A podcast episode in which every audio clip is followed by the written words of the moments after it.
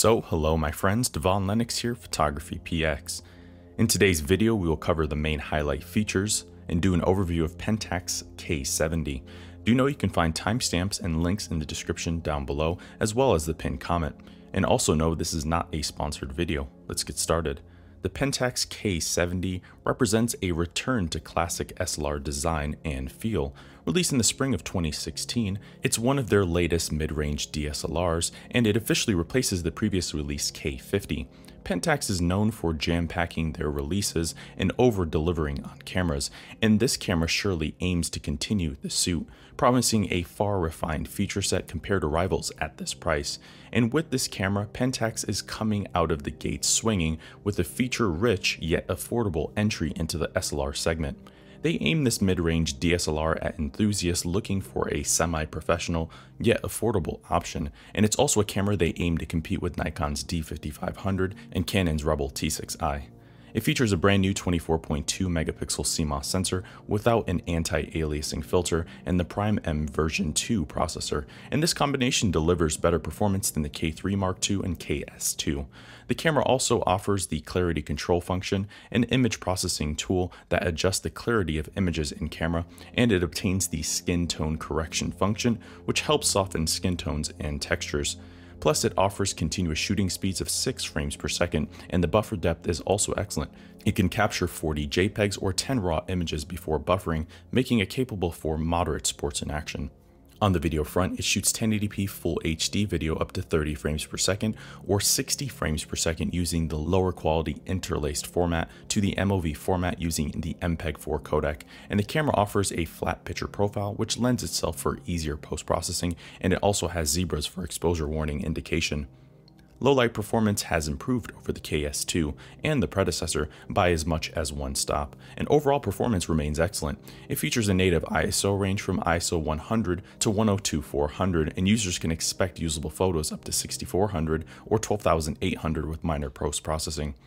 For focus, the camera uses an 11-point AF system when composing through the viewfinder with 9 higher-end cross-type compatible points. It also uses the SAFOX X metering system, which provides AF support at negative 3 EV, a similar setup as the KS2, and it's the first camera to obtain the new on-chip phase detection AF system. This gives the camera hybrid autofocus for both live view and video recording. The camera also offers manual focus peaking and focus magnification if you prefer manually focusing. For displays, it features a 3-inch vari-angle LCD with a resolution of 921k dots, the same setup as the KS2. The display also incorporates a unique feature from the K1, in this case the outdoor view setting which brightens or dims the screen for more comfortable viewing. It also brings a new one of its own, the night vision display setting, which inverts the display to a black and red scheme suited for shooting in the dark. The camera also uses a pentaprism optical viewfinder with a large 0.95 times magnification and 100% coverage of the imaging area. This viewfinder configuration is typically only found on high-end DSLRs, such as the Pentax flagship, and for this reason, it's the current leader in the mid-range class in this regard, and the best it gets in the APS-C realm. Physically, it sports a classic SLR design and ergonomics. Pentax built this camera from a robust polycarbonate construction that affords the camera full weather sealing. While not the full magnesium alloy chassis as the K3 II, it's a notable improvement in build over the KS2, plus it offers outstanding cold performance to withstand temperatures down to negative 10 degrees Celsius, and in this regard, it's by far the most rugged SLR in its class, making it the leader here as well. Otherwise, it has dual adjustment dials, a built-in pop-up flash, a microphone input, an electronic level, 5-axis stabilization, the pixel shift resolution mode, AF fine tune, dust removal, interval composite, auto horizon correction, the Starstream movie mode, built-in time-lapse, HDR, the bulb timer function, extensive in-camera processing, anti-aliasing filter simulation, multi-exposures, and built-in wireless connectivity. In the end, Pentax's K70 delivers a powerful feature set given its apparent entry-level price point, and in many ways it makes several other cameras in their lineup obsolete since it simply offers better value.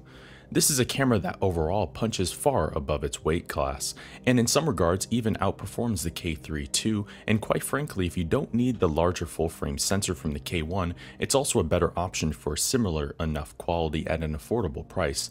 It's a very confident camera and arguably one of the top options in the entry level segment that provides best in class image quality that rivals full frame models twice the price. And if you're looking for best in class image quality possible from a DSLR in this segment, it's one to consider. Plus, with weather sealing and best in class viewfinder, it goes above and beyond the segment's expectations, and it stands as one of the finest mid range cameras Pentax has released to date. So, there you have it, my friends. There are the highlights in the overview of Pentax's K70.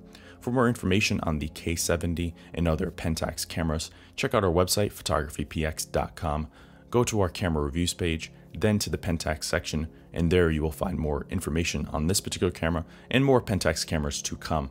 You can also look at the pinned comment in the description down below, and that will take you to the full review as well. I've been your host, Devon Lennox. We will see you in the next video. Thank you for watching today's video. I hope you found the contents of today's video insightful and it added value to you. If you're new here, please consider subscribing if you haven't done so already. Also, leave us a like and a comment in the description down below. Let us know if we overlooked something or we missed something that we covered in today's video. I've been your host, Devon Lennox, photography.